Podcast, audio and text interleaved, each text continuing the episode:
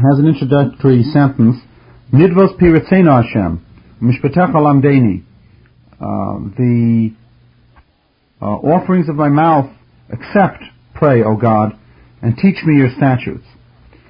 Since we're talking here about the laws of words and speech, Sefer Shishi was Sefer Haflah, and the sixth book is known as the Sefer of Haflah, that is referring to things that are pronounced, that are said.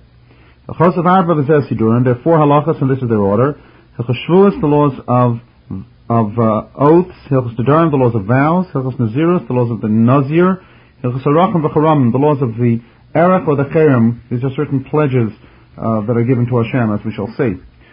The first halacha is Hilchos Shavuos, Yesh Chamish mitzvahs. Included here are five mitzvahs. Achas mitzvahs asay, v'arba mitzvahs los asay.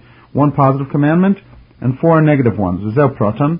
Uh, these are the listing of the five. Not to swear falsely in the name of Hashem. Not to swear in vain in the name of Hashem. Not to deny uh, an object that was entrusted to your safekeeping. Not to swear falsely on a denial of money. And uh, finally, the fifth one, a positive commandment, to swear in truth with the name of Hashem. The explanation of these mitzvahs are in the following chapters. Grishin. There are four types of oaths. Bitoi, the oath, literally the oath of expression, which will be explained. Shav, the false, the uh, oath that is in vain or false. The oath over an entrusted object. Edis, and the oath over testimony. Now the Rambam explains. First, the Shavuos Bitoi, the, literally the oath of expression. Which Nema Batara, the Torah says, Al If a person swears and expresses with his lips to do something bad or to do something good. Now this type of Shavuot, the Shavuos Bitoi, can be divided into four types. Two of them are referring to the future. And two of them are referring to the past. Gigon, for example, he swears of some, if something was done or was not done in the past. Those are the two. And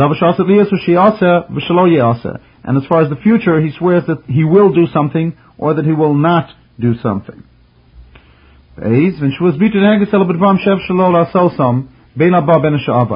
The whole notion of Shvuz only applies to things that it's possible for him to do, whether in the past or in the future. How so for the past? Shachalti Zarakti Evan Layam. Let's say he swears that he ate, or that he threw a stone into the sea. Or Shadibra Ploni and Ploni, or he swears that so-and-so spoke to so-and-so. Or Shalchalti Shalozark Evan Layam, or Shalodibra Ploni and Ploni, or the negative. He swears that I didn't eat, or I didn't throw the stone to the sea, or so-and-so did not speak with so-and-so. Ketilabah, how do you have the same possible type of oaths for the future?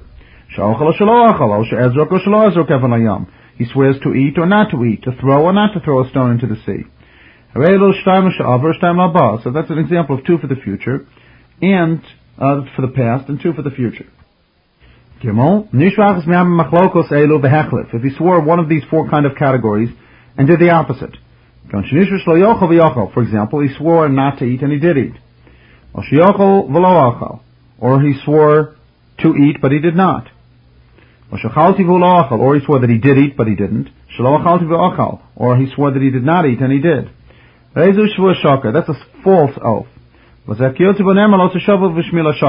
this and the like, the Torah says, do not swear in my name falsely. If he swears uh, knowing the prohibition falsely, he gets flogged. B'shogeg, if it's inadvertently, that is to say, he didn't realize the prohibition, Maybe korban ola v'yared, he has to bring a sacrifice known as a korban ola v'yared, a korban that uh, has a certain scale uh, uh, that, depending on how much you can afford, you bring different sacrifices. It says, that was concealed from him, uh, and, and uh, then he knew, and he was guilty. At any rate, that's the sacrifice that's to be brought for Shvuah Sheker. There are four kinds of oaths that are oaths in vain. The first is that he swore about some known thing that it isn't so. Okay, it's Ketzad, for example.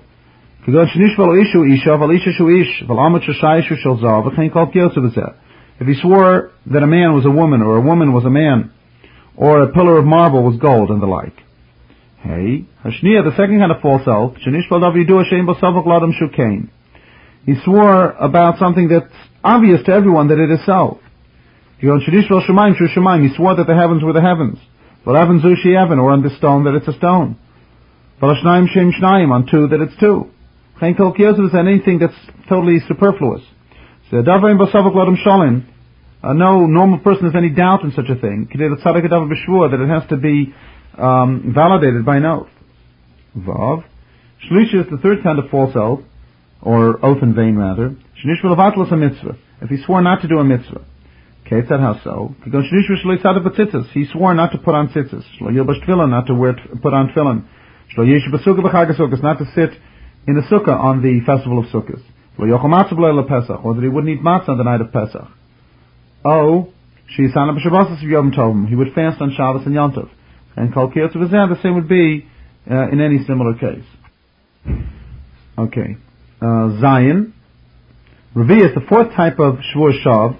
He swore about something that's impossible for him to do. He swore not to sleep for three days, day and night, without interruption. Not to taste anything for seven, seven days straight. The same with anything similar. Now, what is the status of a shvushav? Anyone who uh, swears a uh, oath in vain of any of these four things transgresses a negative commandment. As it says, do not swear in vain in the name of God. If he did it purposely, he gets flogged.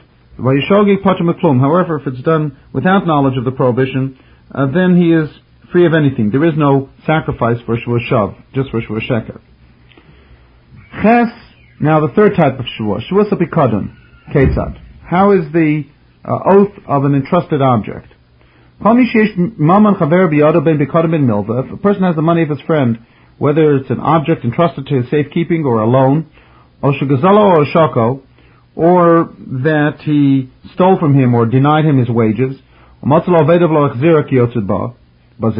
he found a lost object and did not return it and the like. And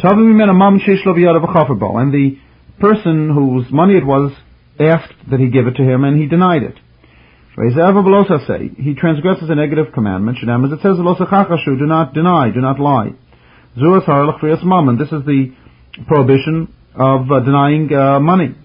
However, you do not get flogged for this uh, prohibition, since it entails no action.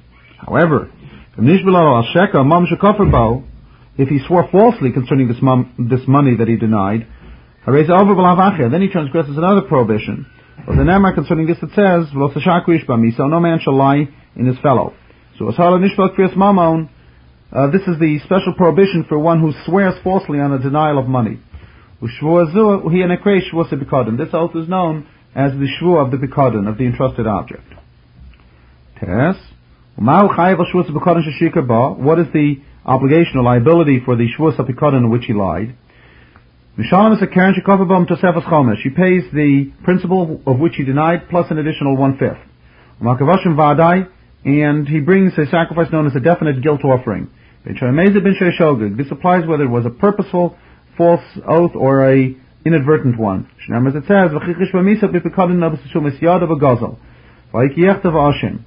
it says if he uh, denies in his friend and the uh, pikadon, the object entrusted to him, or the money that was placed in his hands, or in stealing, and if he sins and is guilty, it doesn't say that he forgot.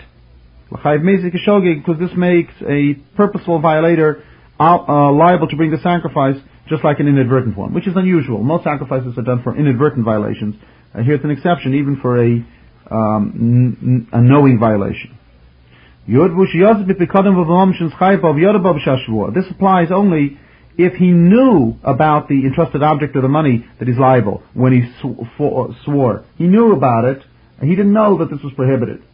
If he made a mistake and he, he forgot that he had money, and he denied it and swore and then knew, that's considered an accident and he's not liable uh, for anything. If he didn't know that you're not allowed to swear falsely for a denial of money, that's also considered an accident and you're not liable. If so, what is the inadvertent uh, uh, oath of the pikadon? Let's say he didn't know that whether there was a obligation of a sacrifice or not. He knew that it's prohibited and he has money. Zuri so that's his mistake. It was done on the purpose mean on purpose means she had a shechayav korban that he even knew that you're liable to a sacrifice for this. Bei said is ketzad. What is the uh, fourth category of shvua? The oath of the witnesses. Witnesses who knew something about money, and the owner of the money uh, asked that they testify for him. They deny their testimony. They did not testify. They swore that they didn't have any knowledge to testify. So in this is known as the oath of the testimony. You're liable to this sacrifice, to this, uh, for this oath, a sacrifice that has a scale, uh, for rich, a greater sacrifice, for the poor, or a lesser. This is also true whether they did it purposely or inadvertently. It says, if a uh, individual sins and he hears a, um, a, voice making him swear and he is a witness, etc. And it doesn't say there v'nelam that he forgot. Because he's liable for purpose, uh, purposeful as well as um, accidental violation. What is considered a shkoga, a mistake of shuas? That he forgot that you're liable to a sacrifice, although he knew that this oath was prohibited and that it is false. It was done and doing it on purpose, he even knew that you're liable to a sacrifice. If he didn't know it was prohibited altogether, or he forgot the testimony and swore falsely without realizing that it was false, afterwards they knew that they um, do know, they figured out that they do know the testimony and swore falsely. This is considered an accident, and they're not liable even to bring a sacrifice.